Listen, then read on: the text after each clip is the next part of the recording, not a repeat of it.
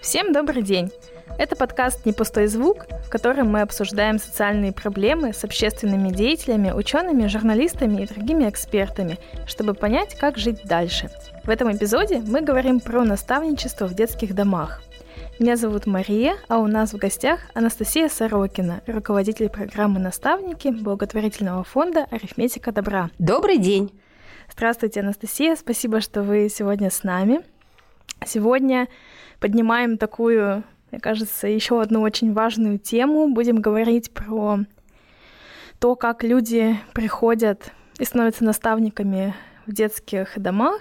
И, конечно, такой первый вопрос. А чем вообще занимаются наставники? Хороший вопрос. Мне такой вопрос сами наставники задают, когда приходят, эм, ну, чтобы поучиться. Что же мы можем делать? Помогать хотим, но вот что конкретно делать, не очень понятно. А что делают наставники? Ну, по большому счету, наставники помогают с собой. Они просто приносят себя в жизнь ребенка и вот э, просто живут рядом общаются, дружат, звонят, советуют, помогают, выводят. Такой взрослый друг, в котором нуждается, как мы поняли сейчас, практически каждый подросток в детском доме. Угу. То есть это такая альтернатива, наверное, той помощи, которую еще люди могут оказать. То есть, допустим, там многие часто думают, ну вот там, допустим, привезу какие-нибудь там игрушки, да, в детский дом. Ну просто раньше я помню, что в основном вот такая помощь была. Или там посещу на праздник, устрою какое-то мероприятие. А вот наставничество — это нечто такое постоянное. Да, Мария, вы совершенно правы. А, ну, такие формы помощи детям-сиротам, они и сейчас присутствуют, их довольно много. Это и разовые акции, какой-то мастер-класс, просто подарки привезти, просто приехать а, там, целую группу детей поздравить с днем рождения. Угу. Например, день рождения у одного человека в этом месяце. Мы поздравляем всех детей. Ну, знаете, такая а, усредненная помощь всем подряд. Не конкретно угу. какому-то одному ребенку, конкретно Ванечке, которому 15 лет. Вот и дети очень часто э, говорят такую вещь. Э, ну, вы же не ко мне приехали, вы же ко всем. Вы хоть помните, как меня зовут? Вот к волонтерам такая бывает. Или говорят, э, ну вы же за деньги к нам приехали. Доноры, спонсоры. Угу. Вот, и, или вы же работаете, вы же за это зарплату получаете. Вот. А когда мы говорим о наставнике, то мы точно понимаем, что это, во-первых, ну, добровольная помощь. То есть никто не принуждает людей приходить в детский дом. Это такой порыв души, а, желание быть полезным, желание помогать, желание не просто помочь и там в карму себе прибавить 10 градусов, а помочь таким образом, чтобы помощь воспринята была. Потому что одно дело подарок привезти, ты не знаешь, получил ребенок угу. подарок или нет, и что он сделал с этим подарком. Другое дело, что ты постоянно, регулярно, несмотря на то, что в какие-то моменты ребенок может тебя не воспринимать, отвергать, обесценивать твое участие, ты все равно есть, ты присутствуешь, и ты точно знаешь, что твое участие, твоя, твое внимание, оно очень э, ценно, важно, и в любом случае ребенок принимает это внимание. То есть это вы правы, действительно, наставничество – это долгосрочные, длительные, постоянные, регулярные взаимоотношения. Угу. А расскажите вот про мотивацию людей, которые к вам приходят. Вот что им дает участие в программе наставничества? Не знаю, может быть, вы задаете вопросы вашим э, волонтерам, да, как бы, почему вы пришли, вот что они отвечают? Мотивация наставников – это самый сложный вопрос во всей деятельности, потому что сначала граждане просто читают объявления, смотрят, вот хочу наставничество, пожалуйста, приходите, помогайте детям.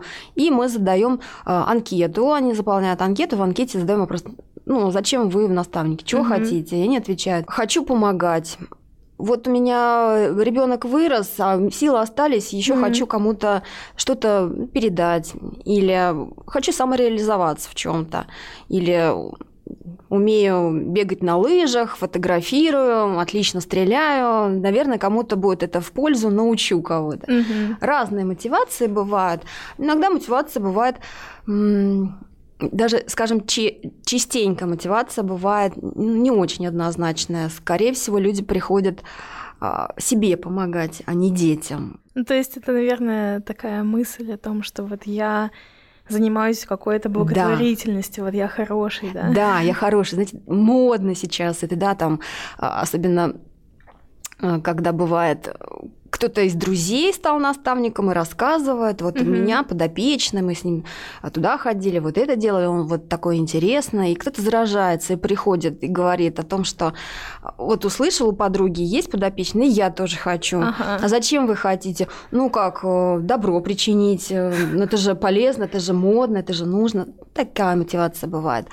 Вот, и когда уже э, люди прошли обучение, познакомились с ребенком, то мотивация меняется. То есть они э, приходят к тому, что вообще очень часто бывает так, что наставник не только помогает ребенку, но и ребенок помогает наставнику. И вот тут уже у действующих наставников мы спрашиваем, как вы думаете, а чему вас научил ребенок?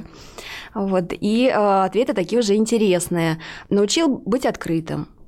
А, мой подшефный научил меня смотреть на мир с радостью там, научил пользоваться каким-нибудь социальным приложением. Ага. Какие-то такие вещи бывают. Чаще всего действительно наставники, которые уже в парах, они говорят о том, что а, дети действительно иначе заставляют посмотреть их на мир. Они, взрослые люди, становятся более живые, более открытые, более веселые. Может быть, иначе действительно оценивают все то состояние, с которыми дети в детском доме оказываются. И э, очень бережно начинают а, относиться и не только к своему подшефному, но и вообще, в принципе, как к детям вообще, так к своим собственным детям. То есть угу. меняется такой взгляд на жизнь немного. Вот, но мы еще спрашиваем у детей. Угу. Как вы думаете, ребята, вы чему-нибудь научили своего наставника? И здесь самые классные ответы. Например, дети отвечают, ну, я научил ее проще смотреть на мир и не загоняться по пустякам. Важное качество, всем нам нужно.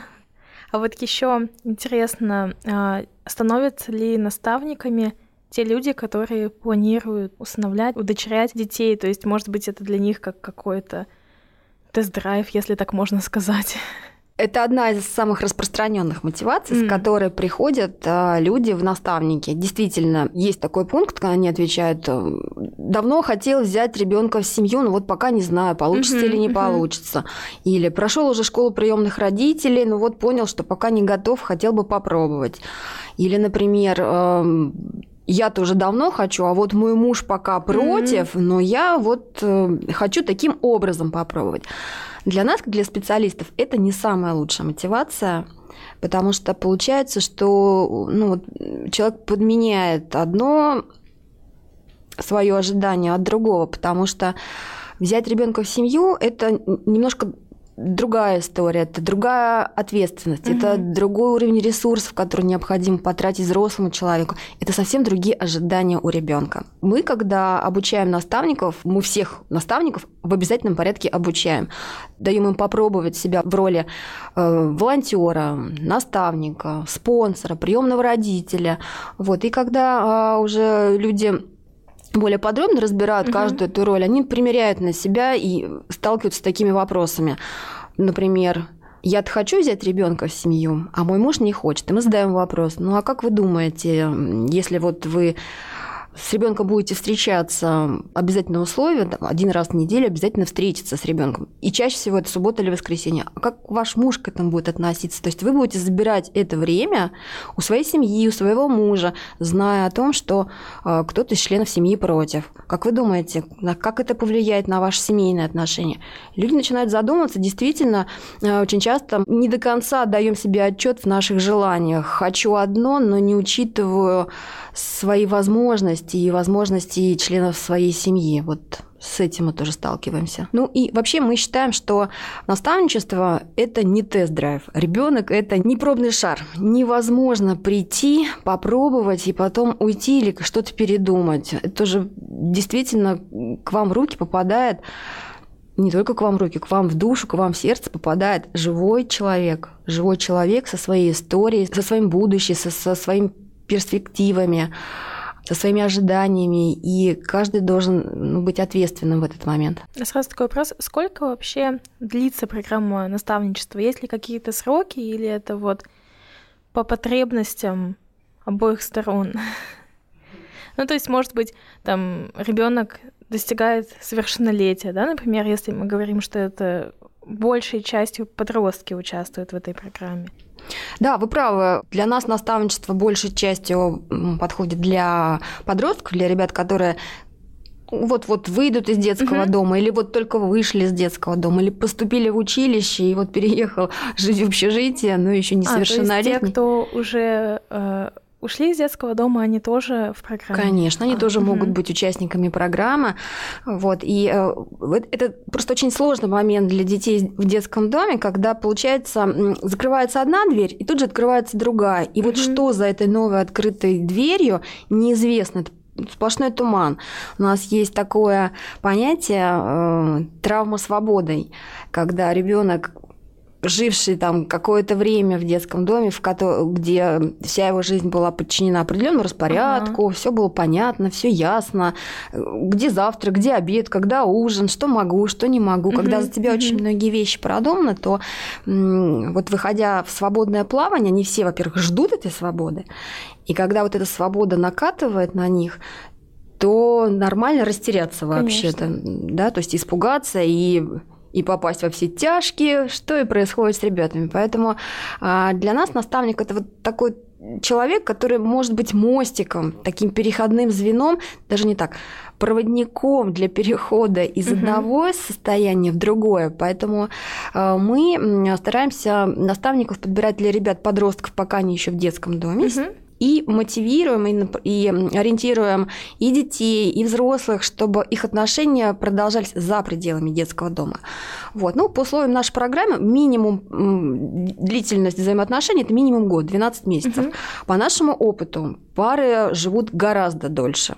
То есть эм, через один год заканчивают свое взаимодействие, ну, прям единица, примерно 3% угу. вот так вот, недавно я посчитала.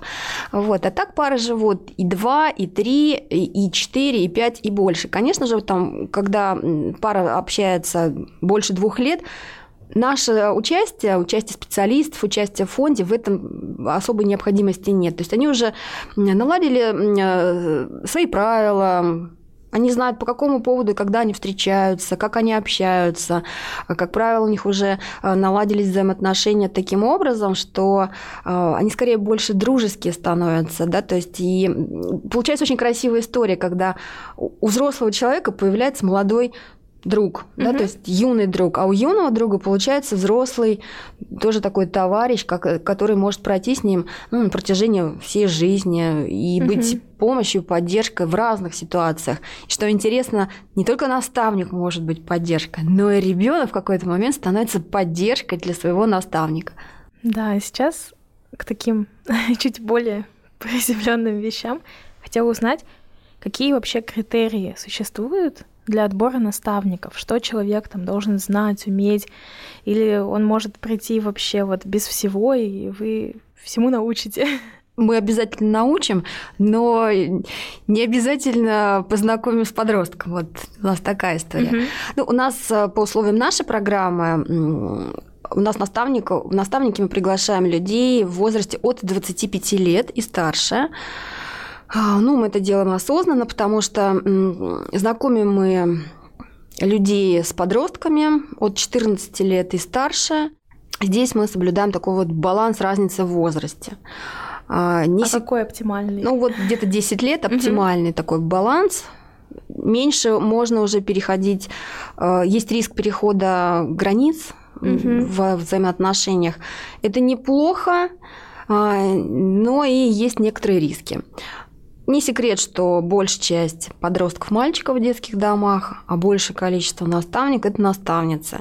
Угу. И бывает, что часто тоже среди наставниц э, женщины молодые, женщины, возможно, без пары, и здесь такой, знаете, риск перехода в другие отношения. Угу. Он существует. Вот мы про это тоже открыто говорим для, со взрослыми. Вот. Но, как правило, дети всегда проверяют на границы, на устойчивость любого взрослого, который попадает в поле их зрения. Ну, это, в принципе, ко всем детям абсолютно относится, неважно, живут они в детских домах или семьях. Да, вы совершенно правы. Главное, чтобы взрослый человек понимал, с чем ему придется столкнуться, и мог э, выдержать этот напор. Можно же ведь и свалиться, можно ведь и поддаться искушению или не искушению, но просто проявить слабость какую-то. Еще один критерий, который мы для будущих кандидатов э, выдвигаем, мы хотим, чтобы будущие наставники были реализованы в профессии, то есть у них есть какое-то образование, угу. есть какое- какое-то дело в руках, которым он может поделиться со своим будущим подшефным, потому что мы знакомим с подростками, а у подростков одна из ключевых задач – это определиться своим жизненным выбором, и мы думаем о том, что наставник своим опытом, своим примером может показать какие-то э, формы деятельности, которые могут заинтересовать подростков. Угу. Мы на это обращаем внимание. Вот. Для нас наставник должен быть э, владеть хорошо развитыми коммуникативными навыками, потому что Самое главное, что придется делать, это разговаривать, это общаться, устанавливать контакт, помогать ребенку налаживать контакт как с собой, так и с другими и детьми, и людьми, и вообще незнакомыми людьми за пределами детского дома, в магазине, при сдаче документов на там, обучение mm-hmm. или при трудоустройстве. Да просто купить билет куда-то тоже определенный навык, тоже не побояться задать вопрос.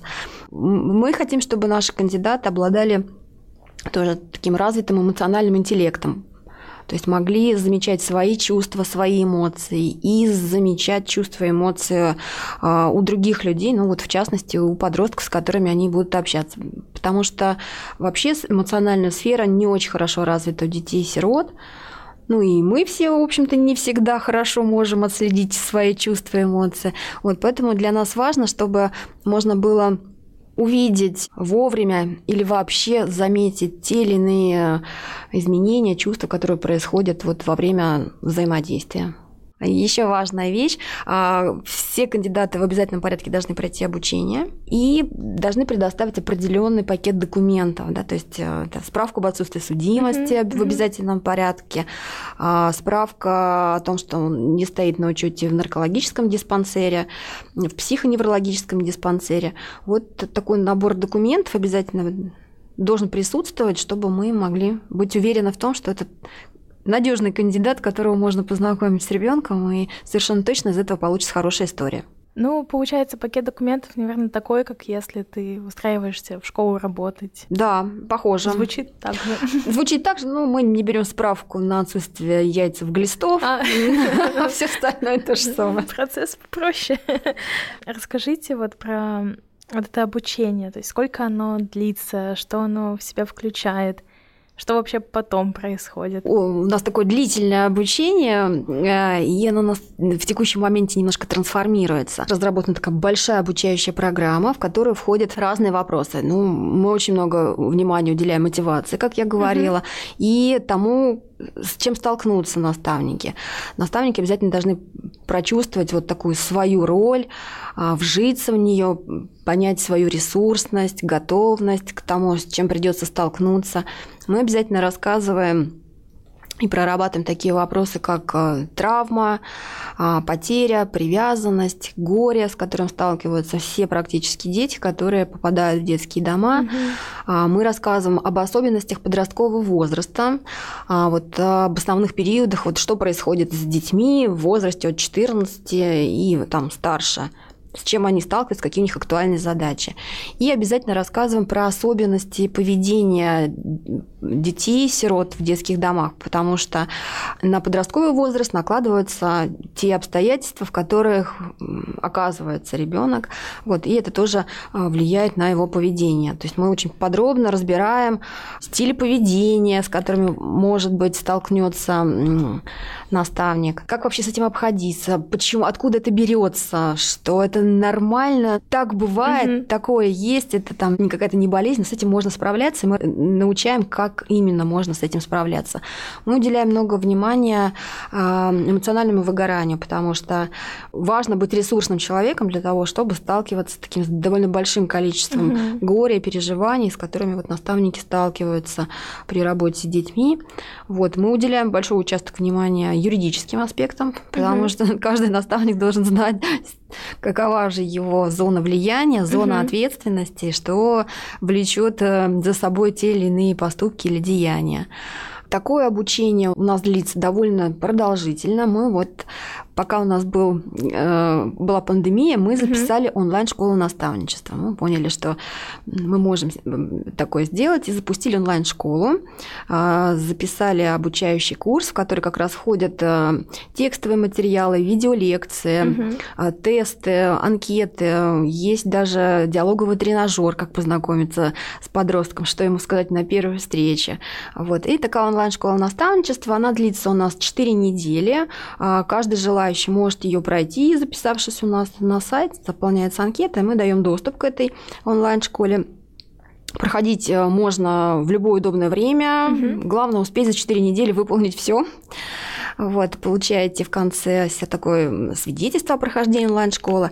Вот, но это не все. По окончании онлайн-школы в обязательном порядке каждый, кто дошел до финала, проходит а, консультацию с психологом, где мы выясняем очень подробно с какой же мотивацией все-таки угу. человек пришел, оценивает ли он адекватно свои ресурсы, возможности, и что он вообще планирует делать. Вот. И после консультации с психологом у нас есть очный тренинг, он проходит очно, когда уже группа собирается, и на которой мы э, проясняем, все ли из курса было правильно понято, воспринято. Угу. Мы уделяем много внимания научном тренинге проработки кейсов, практических инструментов. Люди проигрывают э, истории знакомства, угу. как вы поведете себя в этой ситуации, что вы будете рассказывать. И подготовительное обучение, оно нацелено на то, чтобы каждый взрослый, который пришел, пожелал стать наставником, реально оценил свои возможности, смог прочувствовать, да, вот где пригождается эмоциональный интеллект, мог прожить через себя а, свои чувства, чувства возможного ребенка, с которым придется столкнуться, да, то есть и смог, а, ну, действительно честно ответить себе, я могу, я хочу, я буду mm-hmm. наставником. Вообще очень здорово, что столько разных аспектов учитывается, даже в том числе юридически, мне кажется. Здесь как раз очень часто люди переживают, э, что вообще могут делать, что не могут. Вот, получается, а, будущие наставники получают от НКО всю вот эту вот основную базу, сначала обучение, вот, а потом, когда они уже вошли в программу, стали наставниками, какую роль здесь вот благотворительный фонд играет между ними. Мне иногда кажется, что мы как заботливая мама. Наставники прошли обучение, пошли собирать документы. Только после документов мы уже можем познакомить конкретных взрослых с ага. конкретными детьми. Ну вот в нашей программе мы сами знакомим, подбираем пары, угу. исходя из разных э, аспектов, тщательно изучаем возможности наставника, его какие-то особенности характера а, и потребности ребенка. То же самое. Какие у него особенности характера, какие ожидания, какие там пожелания, какая перспектива, например, когда он выйдет из детского дома, куда он будет поступать, знает ли он, куда будет поступать угу. или нет. Да? То есть и вот таким образом подбирается пара, мы организуем знакомство, тоже по-разному происходит знакомство. Когда пара сформировалась, у них есть примерно один месяц, когда они приглядываются друг к другу. Да, то есть они там созваниваются, списываются, встречаются самостоятельно. Угу. Вот. И уже там через месяц мы у них спрашиваем, ну, как, друзья, как вы оцениваете, как вот Хотите ли продолжать работу? Да, да? хотите ли вы все-таки назваться наставнической парой, продолжать работу? Вот. Ну, они принимают решение. Как правило, да, Угу. Вот когда небольшое количество людей отказывается, но есть такие случаи, мы рады этому, потому что важно оценить. Ну, лучше это вначале понять, конечно. Да, лучше сразу это понять и не давать ложных ожиданий ни себе, ни ребенку. То есть такое избегать лишней травматичной истории. Вот. И э, мы предлагаем заключить такое соглашение. Соглашение наставнической пары между ребенком, взрослым такая процедура происходит. Вот. И каждой наставнической паре э, положен куратор угу. специалист фонда, специально обученный человек. Как правило, это люди с высшим психологическим образованием, либо с педагогическим образованием. Вот. И задача куратора – помочь паре удержаться. Потому что, ну, все знают, да, в этот э, в романтический период сначала идет конфетно-букетный период, когда все нравится, мы на чувствах, на подъеме, в эйфории, друг другу конфет, цветы дарим. Вот. А потом первая история какая-нибудь, что-то пошло не так, и вот начинаются конфликты. Во всех отношениях примерно один и тот же сценарий происходит, да, то есть поначалу все очень хорошо, всем нравится. Mm-hmm. Но чем ближе мы начинаем подходить друг к другу, тем чаще начинаем сталкиваться с не теми ожиданиями, которые хотели бы. Дети, как правило, в первый же период начинают проверять границы наставника на разные истории. Купишь, не купишь, подаришь, mm-hmm. не подаришь, заберешь, не заберешь ой, а ты мне, не, ты мне не положил денег на телефон, не пойду с тобой встречаться. Ну, вот разные истории. Манипуляции. Манипуляции, всякие. да. А, взрослые тоже могут, тоже что-то может происходить. Вот, поэтому очень важно помочь а, в первую очередь взрослому человеку удержать эти границы. С, с таким напором э, справляться непросто. Поэтому задача куратора наставнической пары как раз помочь э, увидеть э, те такие точки роста в отношениях, точки роста в развитии ребенка. То есть обратить внимание взрослого человека, над чем стоит поработать, угу. на что обратить внимание, чтобы вот эти отношения были более устойчивые, более крепкие, чтобы они двигались к какой-то цели. Вот, поэтому на протяжении всего, всего времени жизни пары сопровождает куратор. А расскажите, пожалуйста, еще, Анастасия, как проходят вообще вот эти вот встречи, то есть регламентировано, то есть, ну, ли это как-то, что там в детском доме должно происходить, или наоборот, там нужно забирать там его и проводить там день где-то. Мы настаиваем на том, что наставник э, должен, конечно же, забирать ребенка. Угу. Согласитесь, странно выглядит, когда дети живут в детском доме, угу. фактически это их дом, да, то есть угу. это вот как мы с вами живем дома. И представьте себе картинку, да, то есть к вам приходит друг все время и помогает вам, и говорит, ну давай я тебе тут научу, вот помогу вот это приготовить, ну ладно, давайте там рубашки поможем ага. тебе погадать, давай полы помоем, давай вот здесь посидим. Согласитесь, странно, вот не всегда так бывает, да, то есть угу. вряд ли там ваши друзья приходят к вам домой вот с таким набором функций. Конечно, да. Вот. И, а, конечно же, вы куда-то встречаетесь, выходите. Mm-hmm. Вот. И задача наставника на самом-то деле э, показать ребенку жизнь за пределами детского дома. То есть вот mm-hmm. что происходит в свободной жизни, показать, как вообще люди живут, могут жить, что они делают, как они планируют свое время, свою жизнь, как они ее устраивают, как они общаются, как они встречаются, как они знакомятся как они спорят, как они ругаются.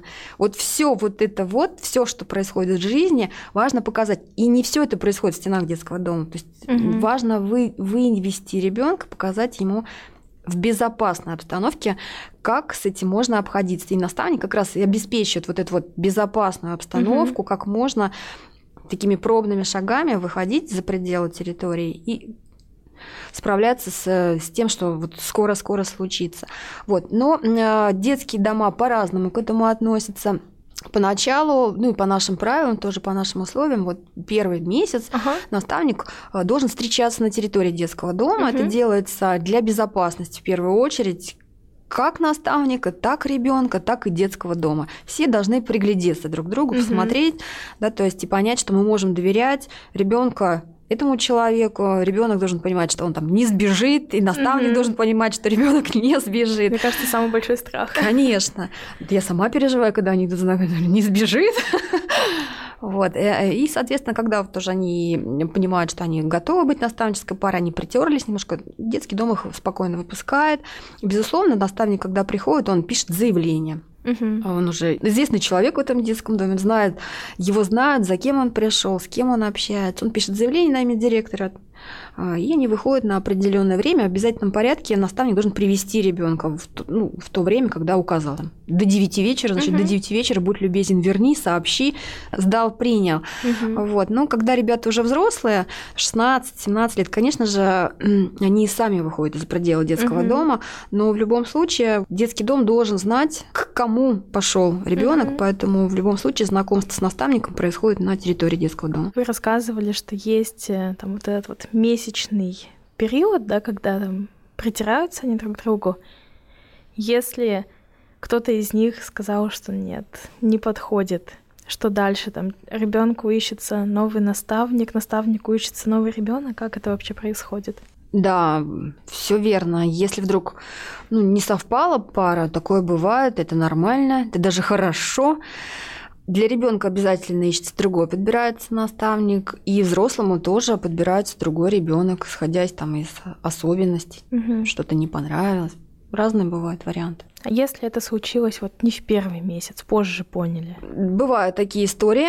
Эм, у нас таких мало, я уже сказала, да, совсем немножко, но все равно они есть, конечно же. Мы закрываем пару. Это такой тоже процесс управляемый угу. вместе со специалистом, когда пара встречается, а, и ну, очень подробно выясняется, там, почему, да, что случилось. Ну, сначала, конечно, пытаются понять, найти способы э, склеить обратно, да, но когда мы понимаем, что нет, ничего не получается, то а, закрывается пара с воспоминаниями, с очень теплыми воспоминаниями о том, а что же было хорошего, да, то есть не mm-hmm. почему мы расстаемся, что плохо там, что вот тут не получилось, тут я не ожидала или еще что, а что осталось хорошего, а что вот из этих отношений все-таки случилось, да, то есть и вот на этой ноте такой теплой, приятной закрываются отношения. И э, обязательно мы спрашиваем у ребенка, взрослого, хотел бы ты как-то поддерживать связь, да? То есть, если mm-hmm. они принимают решение поддерживать связь, и мы спрашиваем, хотели бы, хотел бы ты еще раз попробовать с другим, mm-hmm. да? Ну, взрослого точно так же. Вот. Ну, то есть получается, что вот этот вот процесс Закрытие пары происходит также под медиацией специалиста да, фонда. Да, да, все верно. Важно закончить это на очень хорошей такой позитивной ноте. Угу. Ну да, чтобы не было такого, что там наставник понял, что что-то не так, и такой, все, я просто больше не прихожу. И, наверное, это вообще травмирующий опыт. Ну, да, это травмирующий опыт. И... Наверное, даже для обеих сторон вообще. Ну, это точно для обеих, это для нас травмирующий опыт. И мы, конечно, постараемся закрыть отношения там, на какой-то на ресурсной части. Все равно, mm-hmm. все равно вот это вот ощущение остается, что-то не так, да, и что же с этим делать, но все равно есть, да, то есть его важно тоже прорабатывать. Мы предлагаем консультации психолога mm-hmm. и наставнику, и ребенку, да, с тем, чтобы это вот, это тоже такая, знаете, история травматичная, поэтому в ней много эмоций, сначала негативных, угу. потом уже таких более спокойных, вот, и с каким-то новым решением, и одна, и одна и другая сторона выходит. Угу. Ну, вообще очень классно, что и бережный вход, и бережный выход есть. Ну, да, мы стараемся. Не могу сказать, что, наверное, всегда получается так идеально, но мы стараемся. Ну да, потому что, мне кажется, в принципе, ну, поскольку эта история действительно очень серьезная, у многих есть вообще такой страх, что вот если что-то пойдет не так, вот как я с этим буду разбираться? Да, и у наставников, э, правда, есть вот, э, вот именно этот страх присутствует как э, в самом начале, uh-huh. перед знакомством, так, в общем наверное, во время всего периода взаимодействия, потому что хочется, чтобы сразу были какие-то результаты. Вот ну, такое ощущение. Да. Я пришел, он же меня ждал, и вот мы сейчас будем ходить с ним там дружить, я ему это покажу, а он не воспринимает. Угу.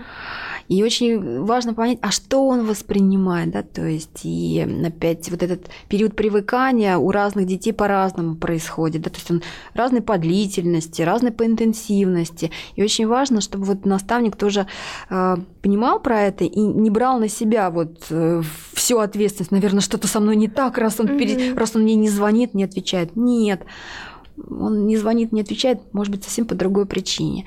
Вот. И то есть мы тоже ориентируем наставников на то, что не будет очень быстрых и очень ярких изменений. Mm-hmm. Да? Вот они случатся, обязательно случатся. Не раньше, наверное, чем через год, а скорее всего через два. Вот. И очень важно замечать минимальные какие-то перемены, которые происходят в детях, чтобы видеть их самому, взрослому, и ребенку показывать, что вот в этом ты преуспел, посмотри, как у тебя здорово получилось. Это могут очень маленькие штуки быть. Например, научился э, там следовать правилам, да, угу. научился звонить мне в 9 утра, а не в 6, как проснулся. Очень важно. Да, то есть или э, научился предупреждать, когда отменяется встреча. Вот это уже очень малюсенькие такие вот изменения, которые наставник может замечать, должен замечать и возвращать ребенку. И хвалить себя за то, что ну вот с моей помощью на самом деле это случилось. До этого не было, а вот теперь вот так. Да, мне вообще кажется, что когда мы это обсуждаем, выводим тезисы, которые хорошо бы учитывать вообще, в принципе, в отношениях со всеми людьми, не только если вы наставник. Да, Мария, подростка. я, я с вами соглашусь. Мы даже, когда запустили онлайн-школу наставничества, мы делали фокус-группы, спрашивали, специалисты смотрели программу, просто наставники uh-huh. смотрели программу, там наши коллеги смотрели программу, вот тоже получили интересную обратную связь, там, например, такое, что Здорово вы так все рассказали. И мы, вот я считаю, что это нужно показывать там, молодым мамам, когда они только подумали о том, что нужно завести детей, с чем придется сталкиваться. Да? Mm-hmm. То есть это такая штука, которая ну, позволяет себя лучше понять в первую очередь, понять свое отношение вообще к себе, свое отношение с другими, со своими близкими, со своими собственными детьми. Поэтому даже вот этот вот процесс обучения, даже если вы не станете наставником там, по разным причинам, сами поймете или угу. мы откажем, вот э, весь этот э, набор знаний, он пригодится в своей собственной жизни, потому что это такая познавательная история. Хотелось бы как-то обобщить вообще и вот вывести, может быть, такой ответ на вопрос, к чему нужно быть готовым, когда ты захотел стать наставником. Потому что я думаю, что какая-то часть наших слушателей после этого выпуска всерьез задумается над тем, что, а может быть, это то, что мне нужно, вот чего им ждать? Чего им ждать? Это будет точно работа. Это будет э, нелегко. Вы не скоро получите благодарность, но это будет бесконечно увлекательно. Звучит как начало приключения. Да, именно так оно и есть. Да. Спасибо вам большое, Анастасия, за этот разговор. В этом эпизоде мы обсуждали, кто такие наставники в детских домах, чем они занимаются и как можно стать одним из них. И у нас сегодня в гостях была Анастасия Сорокина, руководитель программы «Наставники» благотворительного фонда «Арифметика добра». Мария, спасибо вам, что вы пригласили меня на эту встречу. А, я благодарю вас и приглашаю всех а, заинтересованных откликнуться и попробовать себя в роли наставников. Регистрируйтесь на нашем сайте. Спасибо большое. Ссылка будет в описании.